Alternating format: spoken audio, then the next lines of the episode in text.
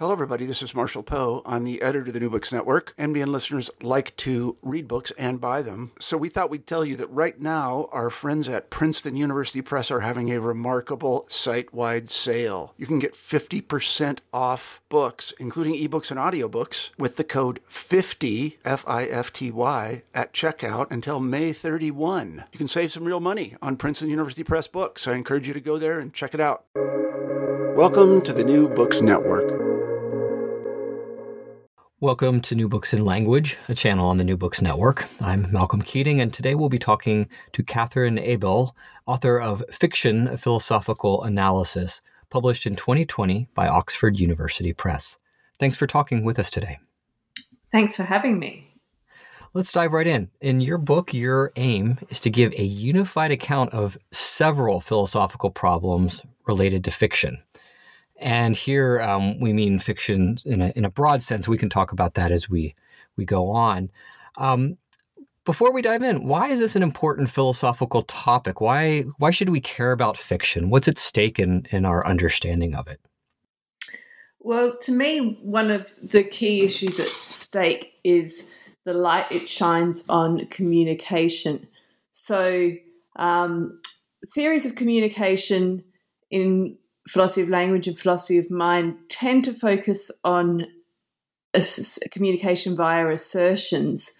Um, but when people write fiction, they do seem to communicate things to their audiences, but they're not asserting them. And I think that whereas plausible models of the communication of beliefs, uh, especially when what we're communicated isn't entirely captured by what we say, um, dr- give uh, background knowledge about the world an, an important role in drawing inferences about what's being communicated. And I don't think that that model works very well for fiction. So understanding fiction, uh, well, seems to require a different account of the kind of communication going on to uh, the case of assertions. And by providing an, an, explanation of what's going on in fiction, I think we can shed light on communication more generally. Hmm, mm-hmm. Okay, so we're we're going to be talking then about the role of role of inference in in uh, in what's going on today. So we'll have to keep an keep an eye on that as we go forward and uh, think about some of the the broader applications too. Maybe we can talk about that at, at the end. Uh, so how did you get interested in these problems, though? Um, the the topic of fiction well, previously I'd been working quite a lot on pictorial representation and how the way in which pictures represent differs from the way in which language represents. And I got interested in pragmatic theories uh, of, of language use um, and was interested in whether they could help understand some of how us, you know, we could understand how pictures represent by analogy with um, the pragmatics of linguistic communication. And I, I, decided that we could, but then it occurred to me that that doesn't work quite so neatly when what the picture represents isn't something that purports to reflect the world in any way. So uh, my interest in fiction generally grew from that, I suppose. Mm-hmm. And so you're you're thinking about cases like where you're looking at abstract art or or things like that?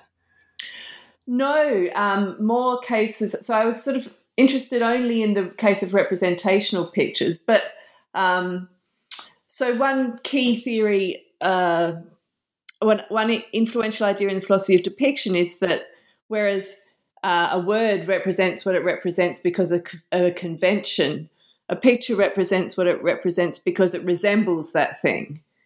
Um, but different pictures resemble their objects in different ways. And I thought maybe we, inference plays a role in determining which respects of resemblance are at issue or governing any particular particular instance of depiction. Um, so what I have in mind, the problem cases for the account of, of, depiction I came up with are cases where you have a picture of a fairy um, because or something that doesn't exist because although you know we, we have the notion of a fairy in in in, in culture broadly, uh, there isn't any actual thing to be resembled there. I see. And so, so that then, of course, you might think it tracks with some of these problems in fiction where there isn't actually uh, any any fairy that's being talked about in in the fiction. Right. Yeah. Yeah. We're talking gotcha. about a fairy. It seems to be a specific fairy, but there's no actual fairy in the world. I see. Okay. And so we'll and we'll talk about this as as we go on that your account of fiction then is is quite broad. You're not just concerned with say um, novels, but you're thinking about fiction in a in a broader sense. Maybe you could say a little bit about what you mean by fiction then. I suppose by fiction, um, I mean any practice, any communicative practice, whatever medium it exploits, that non defectively represents things as being other than things are. It doesn't purport to mm-hmm. track the way the world is, the way things are in the world would be a better way mm. of putting it. Mm-hmm. And so that would mean not just um, fictional novels with fictional characters, but perhaps poetry, plays, uh, even in in a sense, visual art pieces then could count as fiction under this definition. Is that correct? Yeah, although I, I, don't explore those cases in enormous detail in the book. That's partly because the existing literature is very heavily geared towards linguistic fictions. Mm-hmm. Um, but I think you know the implications for my view are probably clearest in the case of fiction films. Mm-hmm. Uh, you know, as the as a sort of paradigm non-linguistic case. I see. Gotcha. Well, we can talk about that once we get a bit clearer on what your your thesis is, and so maybe take our readers through just the most simple statement possible of your thesis and we can we can dig down into the details what is it that you're arguing for in this book uh, so i'm arguing that fiction is essentially an institutional social practice um, and that fictive communication is possible because that practice consists in a set of rules, and those rules govern the contents um, of works of fiction. Okay, so we've got a few pieces in here. Uh, let's start with the idea of institutions. So, what is an institution, and why is it important that you think about fictions in terms of institutions? Okay, so there are varying accounts in the philosophy of social science about what an institution is. Um, but for the purposes of this book, I've kind of gone with what seems to me uh, the a sort of fairly uncontentious view that has at least the fewest problematic philosophical commitments, which is a view outlined by Francesco Guala, which uh, construes um, institutions as as consisting in systems of regulative rules, so rules that regulate our behavior. Uh, and what's important about those rules and what makes them rules of an institution is that they provide equilibrium solutions to coordination problems. And coordination problems are problems of interdependent decision making where what one agent decides to do depends on what she thinks another agent um, is going to do, and vice versa. So, a classic example of a coordination problem would be deciding on what side of the road to drive. Um, what side of the road I decide to drive on depends on what side of the road I think you're going to drive on, because I want to drive on the side where I won't crash into you. And similarly, you want to drive on the same side of the road as me. Um, and those coordination problems pose an epistemological problem insofar as it looks like the decision making can't get going until I don't know what decision I'm going to make until I know what you decision you're going to make. You don't know what decision I'm you're going to make until you know what decision I'm going to make. And the idea is that rules of institutions provide an external um, correlation device that we can both appeal to.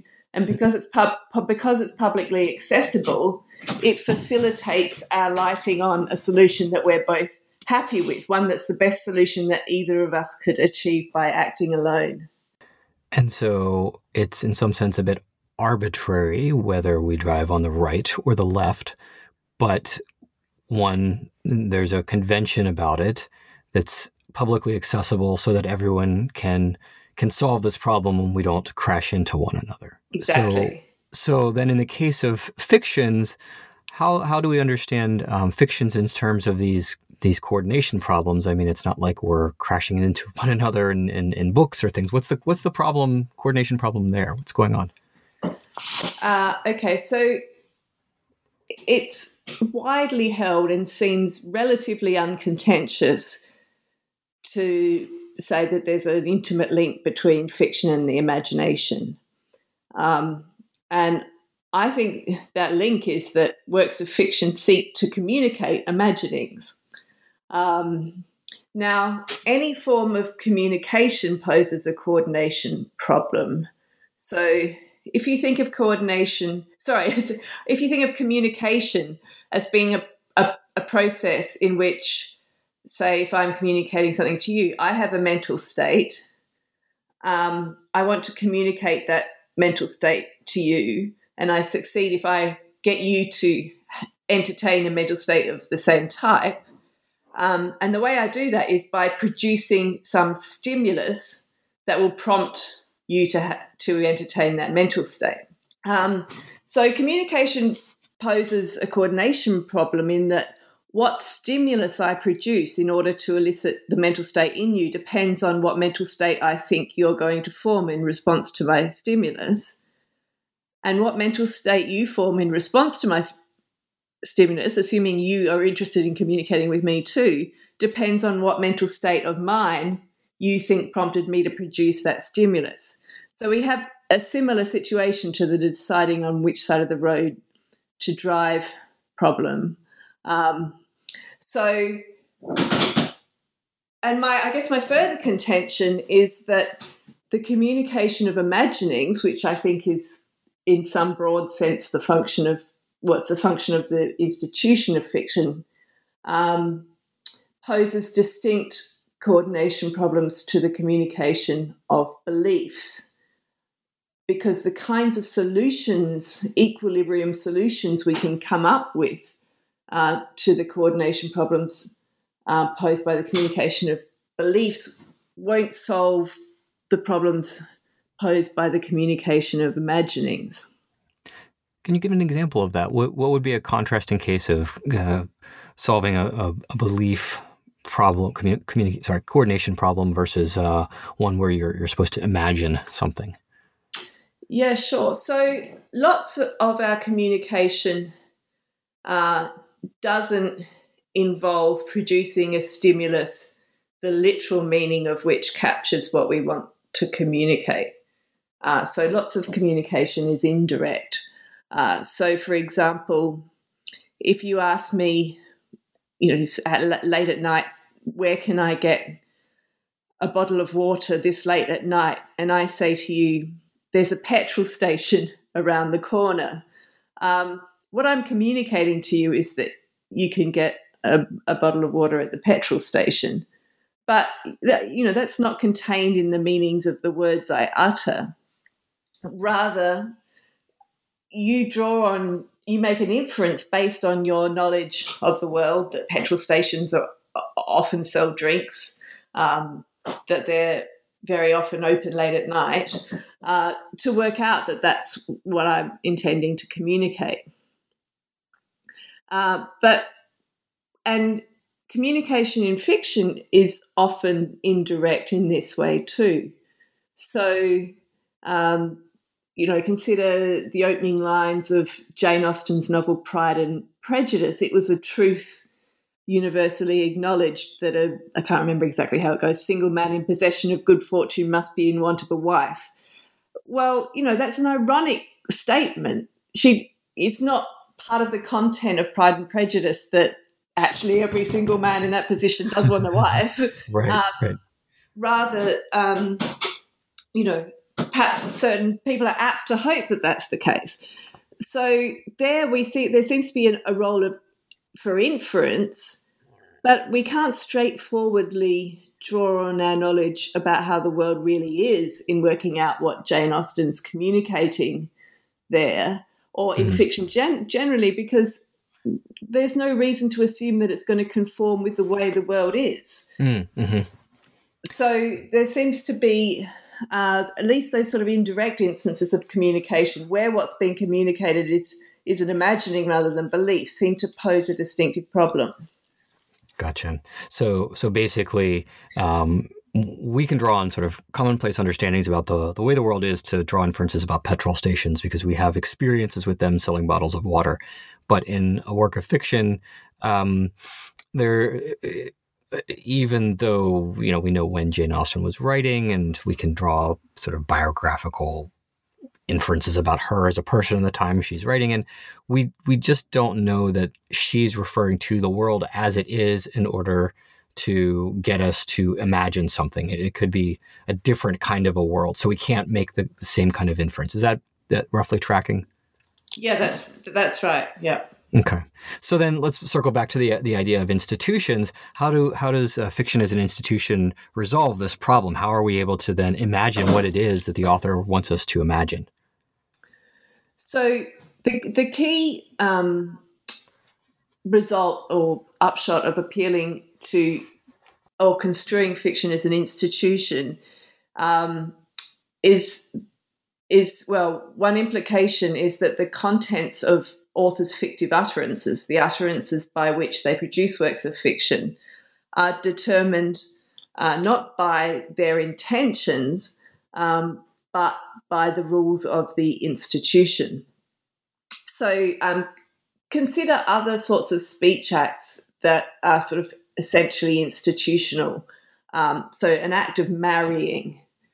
Um, so, a priest or a celebrant utters a certain form of words in front of a couple who meet certain conditions, uh, and is it, and if if the right form of words is uttered, the couple is married, no matter what the priest or celebrant intends. I'm sure you can imagine a very artificial case in which they didn't intend to marry them. Um, of course, you know, competent authors intentionally exploit the rules of the institution of fiction to communicate exactly what they intended to communicate. But it's ultimately the rules that determine the contents of their fictive utterances rather than their intentions.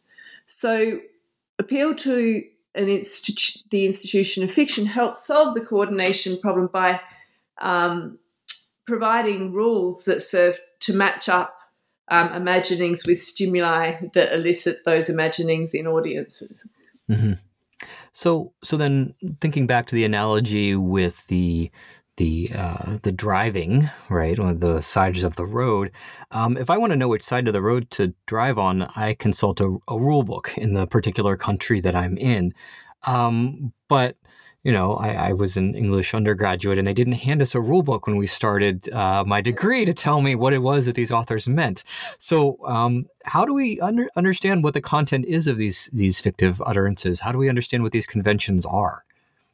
Yeah, so they're not written down anywhere. I mean, maybe in some books of literary criticism, some of them get picked up on, but we have a tacit grasp of them, just as we have a tacit grasp of, of the rules of English. Um, and we pick up on them because of a sort of salience acquired through exposure to instances of fiction. So, certain ways of correlating fictions with contents become salient to us and we follow and those sorts of patterns that are salient um, result in the sort of tacit grasp of these rules is the claim hmm.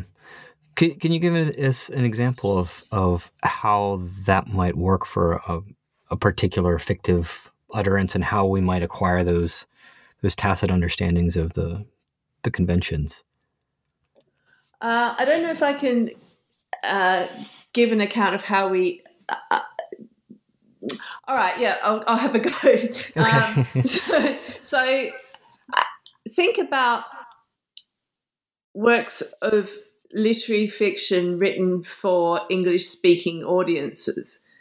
Um, now, I could write a novel for such an audience that is set in a non English speaking country, uh, yet I represent all the characters in my novel as speaking English words and sentences. Now, audiences don't.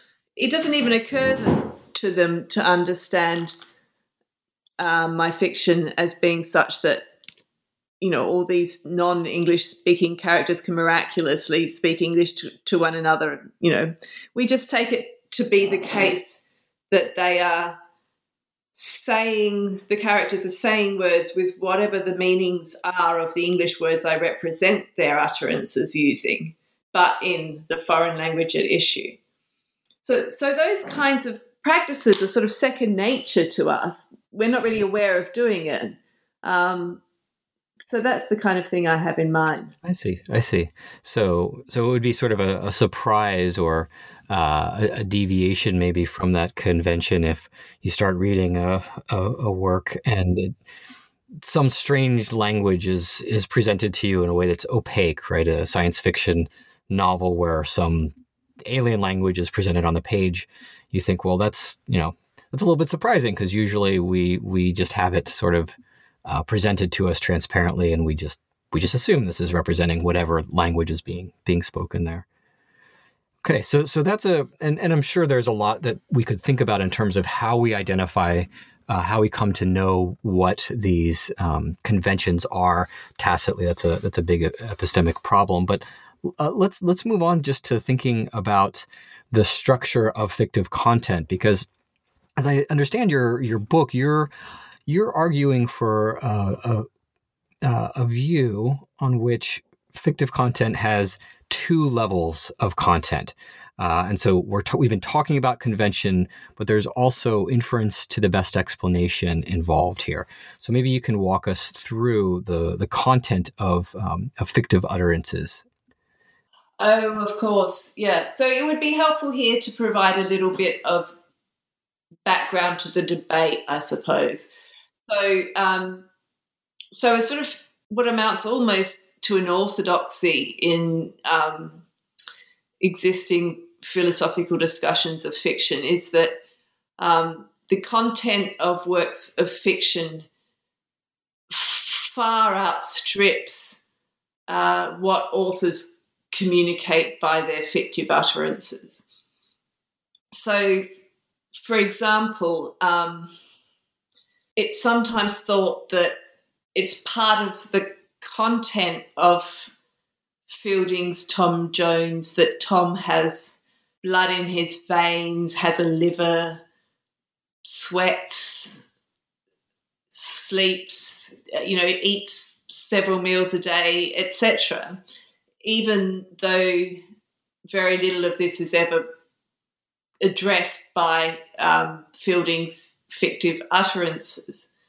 Um, so the thought motivating that is that sometimes it's clear that what is that fictions have content beyond those of their author's individual fictive utterances. So, you know, in a murder mystery, sometimes things are implied but not ever um, actually stated. We have to kind of draw those inferences.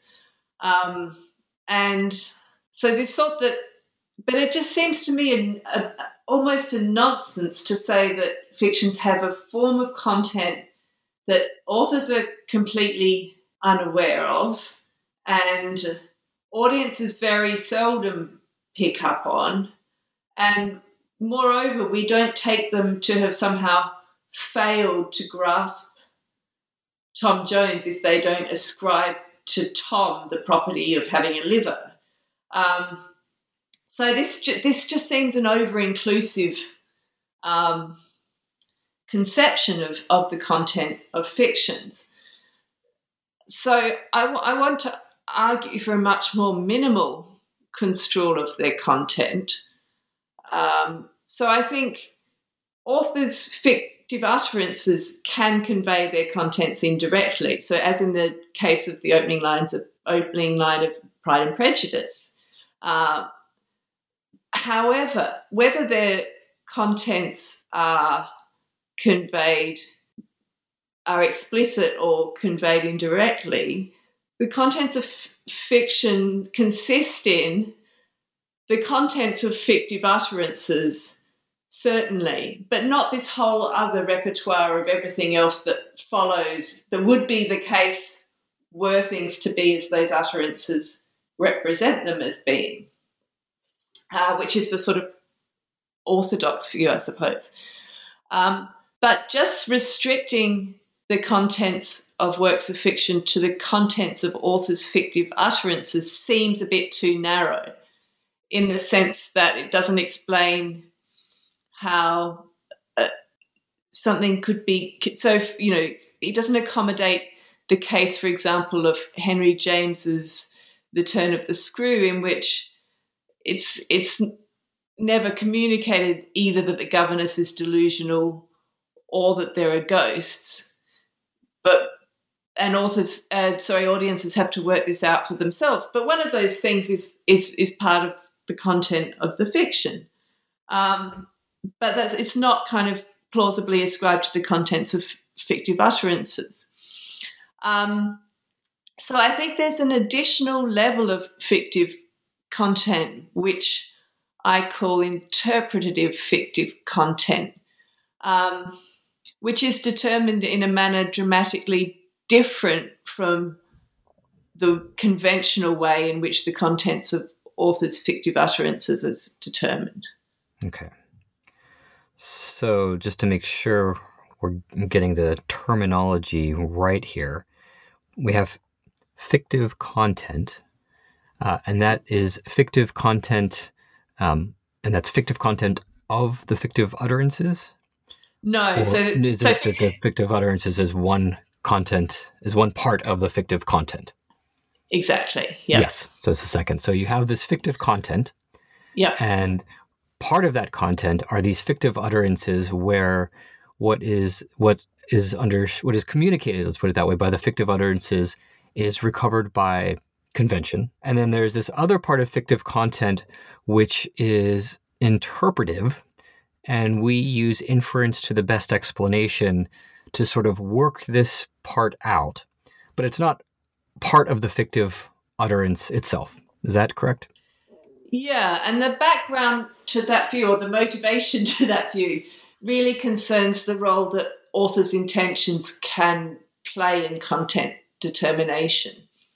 So I mentioned earlier what I the problem with drawing on our background knowledge about the world to draw inferences about what's being communicated when what's being communicated isn't doesn't need to track the way the world is so in the case of the communication of imaginings and i think that problem poses a problem for claiming that the contents of authors' fictive utterances are determined by their intentions, hence my appeal to rules.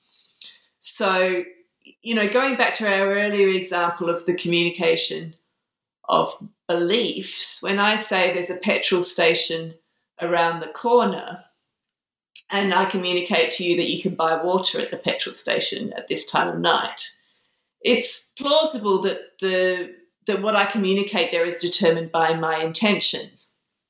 And I'm intentionally exploiting your background knowledge about the world to tell you that you can buy water at, at, at the petrol station.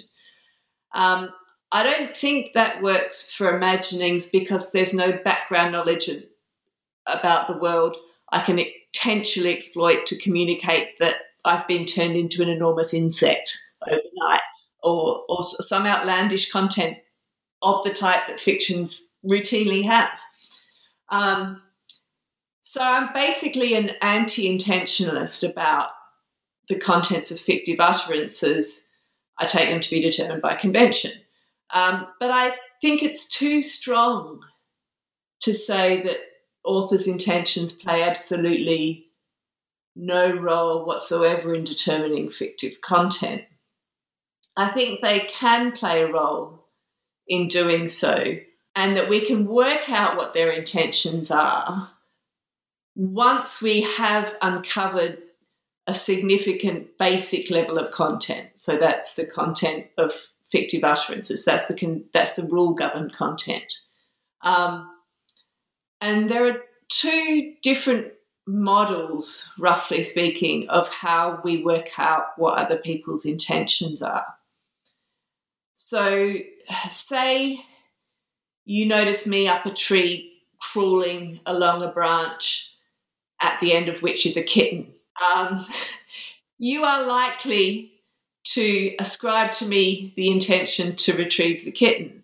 And, and the way that works is just inference to the best explanation. You observe my behavior, you identify a desirable outcome of that behavior, retrieving the kitten, and you ascribe to me the intention to achieve that outcome. Um, but notice that in the kitten case, I'm, I do not care if you can identify identify my intention or not. I'm just going about my business, doing what I intend to do. Um, but contrast this with the intentions involved in communication.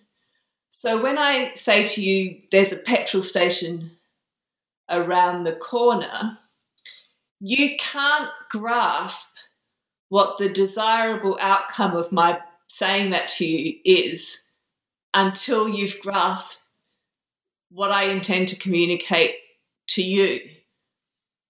So the communicate, communicative intentions are usually understood to be intentions that one's intentions be recognized. Uh, so when I have a communicative intention, I will do everything I can to cooperate with you to make my intention obvious to you, unlike in the kitten case.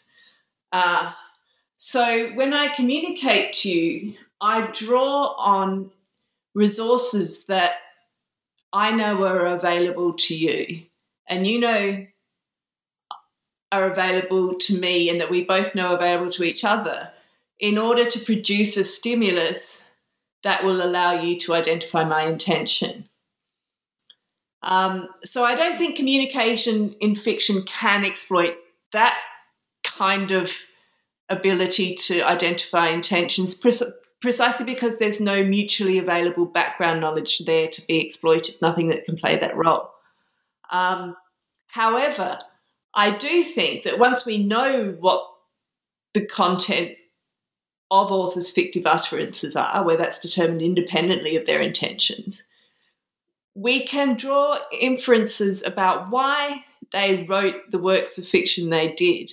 Why did Henry James write a story about a, a governess who who thought there were ghosts. Um, but this is not. Did he did he want to suggest that the governess was delusional, or did he want to suggest that there really were ghosts? But this isn't trying to identify James's communicative intentions. It's just drawing ordinary inference to the best explanation on the basis of any resources available to us, just like in the kitten up a tree case. Mm-hmm, mm-hmm. So, so um, oh, sorry. Go ahead. No, please go ahead. Finish. I, I was just going to say so. So there are very different processes identifying the content of fictive utterances and identifying interpretative fictive content. And identifying whether or not one as an audience succeeds in identifying interpretative fictive content depends very much on what information one has to hand about the author, about what her goals might have been, whatever. And so interpretation often fails. You know, people can understand a work of fiction, they can grasp the content of the fictive utterances, um, but have no idea how to interpret it. And I think that's a moderately mm-hmm. familiar phenomenon. Mm-hmm. Mm-hmm. So you so you're trying to give an account of, um, and maybe in a sense, how it is that we're able to successfully coordinate and imagine with these authors as we read the as we read the the works there's some aspect some um, the fictive utterance is is intelligible to us so to take the example of kafka's metamorphosis we read the first sentence and it's it's clear to us that um, Gregor Samsa has awoken and has been transformed into a gigantic insect. And we get that based on not having to um, think about why it is that Kafka has written that way or what he's indirectly trying to communicate, which would be an appeal to intentions. But we're just uh, essentially understanding the plain uh, meaning of the the words on the page. But then what we do in the second level is we try and think about well, why would he have stated this this weird thing, and then we draw inferences to the best explanation. Is that the idea? Uh, not quite, because no. okay, I because I think uh, the content of his fictive utterance doesn't involve isn't just the words stated on on the mm-hmm. page, or, or, or in that case, it plausibly is, but needn't be, right? So mm, we need okay. to appeal to these extra linguistic rules of fiction to get to the content that then enables us to draw inference the best explanation about what further reasons he would have for uh, writing a story about someone who gets transformed into an insect. Okay, so in the Gregor Samsa case, the um, these conventions about fictions they play a role because ordinarily people aren't transformed into a gigantic insect, but in the context of a fiction, we might take that as a, a true statement. Is that? I'm, tr- I'm just trying to track where where the conventions play a role into. Uh, okay, great. So, I mean, think about all the different fictions, all the all the different things one might communicate in fiction by using the very sentence that Kafka uses in Metamorphosis. Um, it, in the context of a, of a different fiction, it would be possible for an author writing those lines just to communicate that the character wakes up with a dreadful hangover. Right? They seem have got their brown dome chest and their hard, you know, whatever. Um, so we need to know, reading Kafka's story that we're to take those um, words to be to, we're to take them literally in that case, and that seems to depend on our knowledge of the kind of genre in question there. For example, so so the rules telling us, given the genre of the work, take these words literally, but in the context of a different fiction, exactly the same sentence might function to communicate a different content. I see. Okay, and so I guess maybe where I was going was towards a direction that some of the the people you're engaging with would go, which is something like, well, I what I do is is I I just think what is coherent with the rest of the the utterances in the in the work, uh, and that's that's how I understand sort of the intention with which Kafka has written this this sentence. And you're saying no that's not what's happening here. We're we're we're appealing to genre and convention at this level. We're not appealing to kafka's intention. That's right. Okay gotcha well let's in the time we have left let's move on to to another important problem um, which maybe we can uh, can illustrate too with the Gregor Samsa example, which is, well, what about these weird entities that we're talking about in fictions? So um, th- there is no person, Gregor Samsa, um, and and certainly there is no person who has been transformed into a gigantic insect. But uh, it seems like I can say true and false things about him, um, like that he woke up in the morning and suddenly became a gigantic insect, and that would be a, a true statement in some way. Um, but a lot of people have have argued you can't say true or false things uh, about non-existent entities. So there's been various uh, attempts to try and resolve this problem in different ways. And in your book, you argue, uh, in fact, that fictional entities do exist, which might strike some people as an as an implausible claim because you know I can't go out in the world and, and see Gregor Samsa. Um, but that's not exactly what you're after, right? So in what sense do you think fictional entities exist, and how does this help us understand what's going on in, in fiction?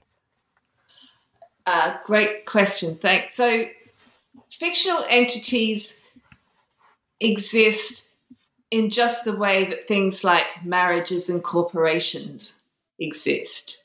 They're social objects uh, whose existence or whose creation is enabled by the rules of fiction institutions.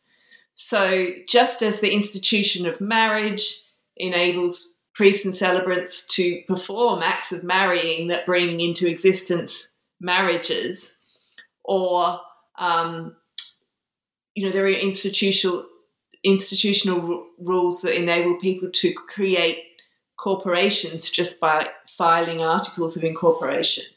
So too, I argue authors can create fic- fictive utterance, uh, so can create fictional entities by their fictive utterances because the rules of the institution of fiction include what I call reference fiction, fixing rules that specify conditions under which their utterances bring fictional entities into existence. But it's not like someone brings into, or that Kafka brought into existence a person, Gregor Samsa, or indeed a giant insect. Um, rather, what he brought into existence was a social entity. Um, and the thought is that whatever reservations one has about bringing fictional entities into existence, they're, they're sort of they're fairly thin, uh, ontologically speaking. Um, so they're nothing really over and above. You don't for for their existence. One does not require anything over above and above the existence of the institutional rules mm-hmm. and the existence of the utterances that serve to create them. Okay, so so then we need to understand um, at what point they're created. Um, do they continue to exist then as as long as there are are books in print? Is it how do, how does this sort of institutional creation of these entities um, happen? We can we can end marriages by some sort of a a, a, declaration of divorce, and so we can, in some sense, end that entity. Um, can we end Sherlock Holmes's existence, or is he is he sort of just around with us? Uh, we can't intentionally end Sherlock Holmes's existence in the way that we can intentionally end a marriage. Um, but nevertheless, there are conditions under which Sherlock Holmes could go out of existence. Um, so, social entities, these, so the reason why we can't end um, Sherlock Holmes's existence by some sort of additional act is that it just doesn't help further the purpose of the institution of fiction or the communication of imaginings to incorporate a rule that would enable that. so, so, so no such rule has emerged. Nevertheless, the rules themselves need to be in place in order for social entities to exist. So, if our practices were to change dramatically such that we no longer had any practice of fiction, it seems to me that under those conditions, fictional entities would cease to exist. But um, but unless that happens, I think once created, they continue to exist. Mm-hmm. Let's let's think about individuation too, because I mean this mm-hmm. is this is something that comes up um, when when we're thinking not you know we can take Sherlock Holmes as an example, but this comes up in lots of contexts. There's there's Sherlock Holmes in the newest uh, Netflix film about her his sister Enola. There's Sherlock Holmes that's played in a different movie. Um, there's Sherlock Holmes in the BBC. Right there's Sherlock Holmes in the uh, first story that Arthur Conan Doyle wrote. There's Sherlock Holmes in, in follow up stories and spin offs. Um, would you say these are all the same fictional entity? Are they different fictional entities? How do we individuate uh, fictional entities? I mean, I can distinguish my marriage from another person's marriage um, very clearly. Uh, can we do this for uh, fictional entities? Yeah, but the, the, ways in which they get distinguished um, might not. So the way because on my view they actually exist the way we just the way we individuate them is does not always track the way they are to be individuated uh, within the context of a given fiction. So way that so it doesn't always track the way that fictionally they're individuated. Um, so, uh, on my view, to create a fictional entity, one has to use a singular term, whether that's a name or not, without referring to any existing entity from a perspective internal to a work of fiction. So, whether or not, let me just sort of explain that a bit with reference to your Sherlock Holmes examples. So, whether or not someone who creates a TV series about Sherlock Holmes creates a new fictional entity or not depends on whether they are in they are intentionally referring to the Sherlock Holmes of any pre-existing fiction as from within from a perspective internal to that fiction or not. Um, so if I just create a TV version of the Conan Doyle novels, or actually versions are kind of could go one way or the other. But if a, a continuation, additional stories um, that take for granted all the things that, according to the novels by Conan Doyle, Sherlock Holmes did, then I'm not creating a new fictional entity. I'm just mm-hmm. writing new stories about the same one. Mm-hmm.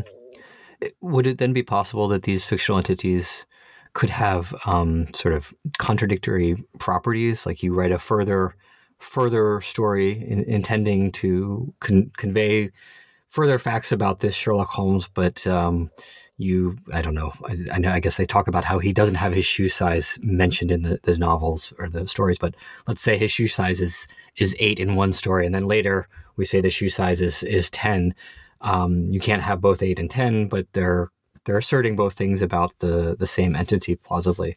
Is that, would you just say then that there's properties that uh, are in tension, but they're still able to be um, predicated of the same entity? Yeah, so I would deny, I don't think there's anything philosophically problematic about that. And the reason mm-hmm. I don't think it's problematic is that I don't think the fictional entity Sherlock Holmes actually has the property of having size 10 feet. Um, Sherlock Holmes doesn't actually have feet. Fictionally, fictionally, Sherlock Holmes has feet, and fictionally, all kinds of contradictions can. I mean, you know, a single story can ascribe contradictory properties to a fictional entity. So there's no additional problem posed by separate stories doing so. Gotcha. Well, let's. Um, I want to get to this related problem then here of how we talk about fictional entities.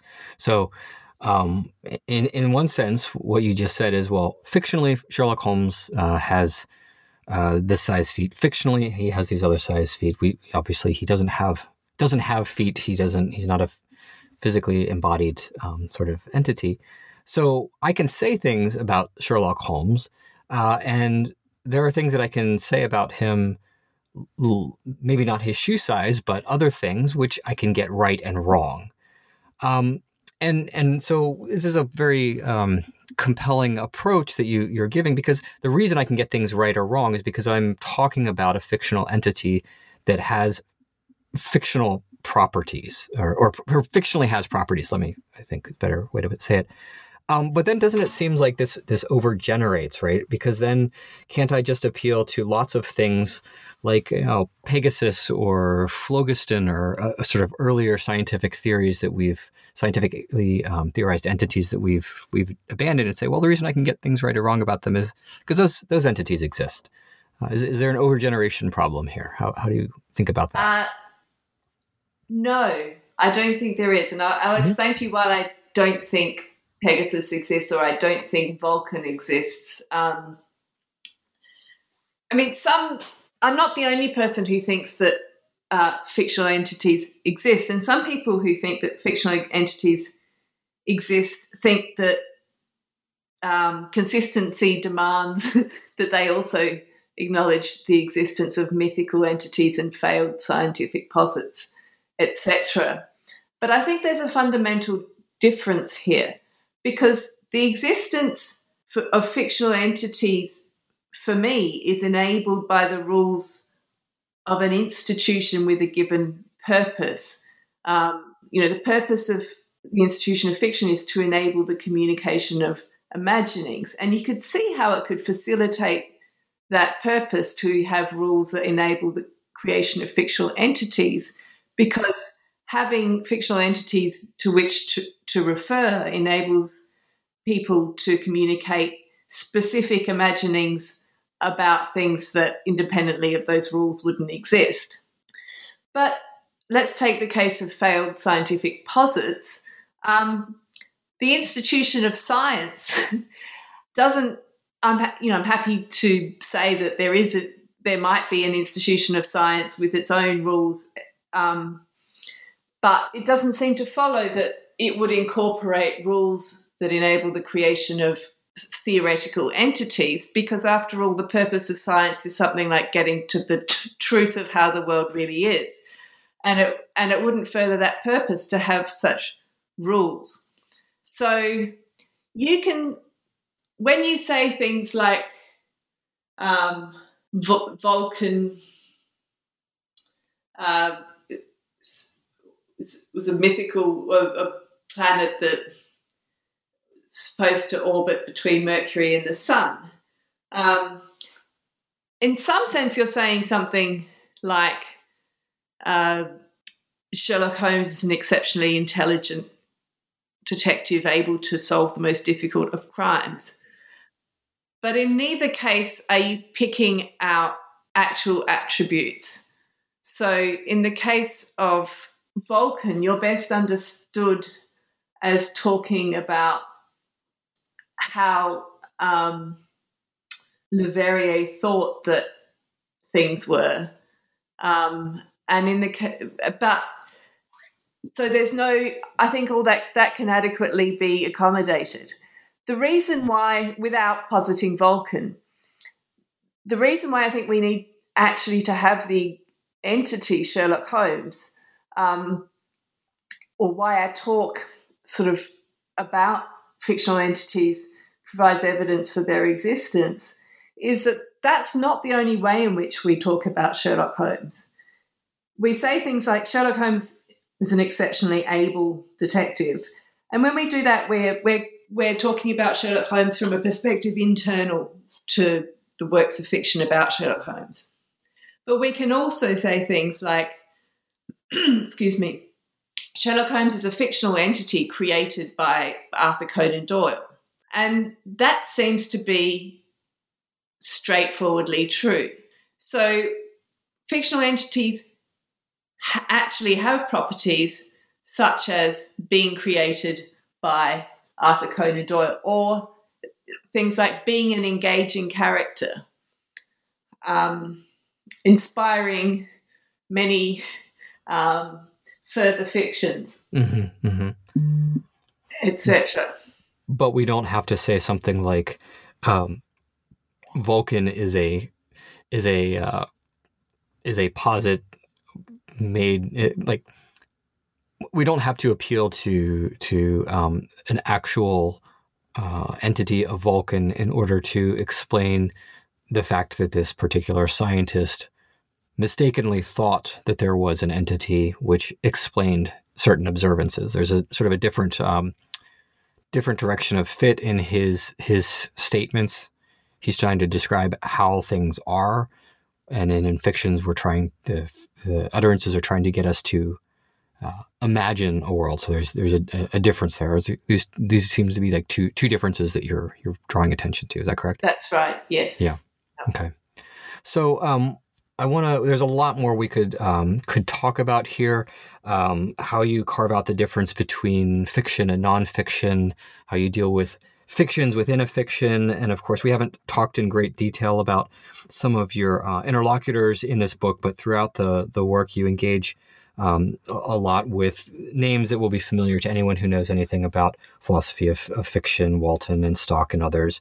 So, folks who are interested in, in those details, I think they, they can go to read the book. But maybe last question here. We kind of started out with this the motivation for this book, as, as you noted, started with thinking about um, problems in representation in um, visual arts. Uh, and so I know this isn't the explicit content of of your work. You don't really draw the applications here, but you do note that it can, you know, your account can be applied to pictorial utterances, you would call them, like films, um, maybe paintings and sculptures and things. Um, uh, maybe you could just say a little bit about now that we understand your view, um, how you might think about applying your analysis beyond um, novels and linguistic fictional utterances to, to other kinds of utterances. Yeah, I, I so I think that the way in which the account extends to other such utterances is most obvious in the case of of uh, pictorial works that, that are narrative in form, so films or plays or so on. Um, and the idea, again, is that when we watch a film, we don't take what's we don't always take what's represented um, on screen to be exactly the way things are in the film. So we and the thought is that that's because there are just as there are um, rules that govern the practice of linguist, writing linguistic fiction, there are rules that govern film fictions too, such that you know when you have voiceovers in which narrators describe events, um, we don't take them to be addressing an audience or even to be speaking out loud necessarily. Um, and things things that are shown on screen can be part of false recollections, um, such that things didn't really occur that way. And so the thought is all those indirect ways of communicating a story in a film can be understood as enabled by rules of fiction institutions. Mm-hmm, mm-hmm. And then, so something like the fact that you make rapid cuts from one scene to another, from one vantage point of the, the camera to another, but yet there's continuity between one camera angle and the other camera angle. We, we take this as sort of a continuous unfolding of time or something like that. That would be just a convention about how we're understanding the the presentation of the uh, uh of what's what's going on visually in the screen. Yeah, what, exactly. Great mm-hmm, example. Mm-hmm. So, what about then um, the interpretive fictive content? So, when I'm I'm looking at a, a film, um, what would what would be the sort of the inference to the best explanation that we're doing? Well, I guess it would be depend on the film, but exactly, you know, what is so when we draw inferences about characters' motivations, for example, I think that's often um, aimed at identifying interpretative fictive content. Mm-hmm. Gotcha. Great. Well, I think that's um, that's really interesting, and I think the um, there's there's a lot there that you know we could we could think and talk about in terms of um, how these conventions, going back to our earlier comments or, or conversation, um, how these conventions come about, how we can break with convention and, and yet manage to to communicate things in you know new art forms. There's there's a there's a lot here. I think that is is interesting and, and worth thinking about. Um, I really enjoyed enjoyed uh, the book, enjoyed the thinking about um, these ideas along along with you in, in the in the book. Um, and anybody listening will have a link up to the um, the OUP website for, for, anybody who's interested in looking at it. Um, let's let's kind of close out here. Can you tell us a little bit about what you're working on now? Are you continuing with the question of, um, of fiction? What are you thinking about? Uh, thanks. Uh, at the moment, I'm, I'm starting to think very carefully about the notions of medium and style. Uh, so I talk a bit in the book about the role that genre can play, but it seems to me that medium and style can influence how we understand and interpret works, but perhaps their role is a bit different. So in the case of um, style, it seems to be it can be sensitive to features of the individual artist.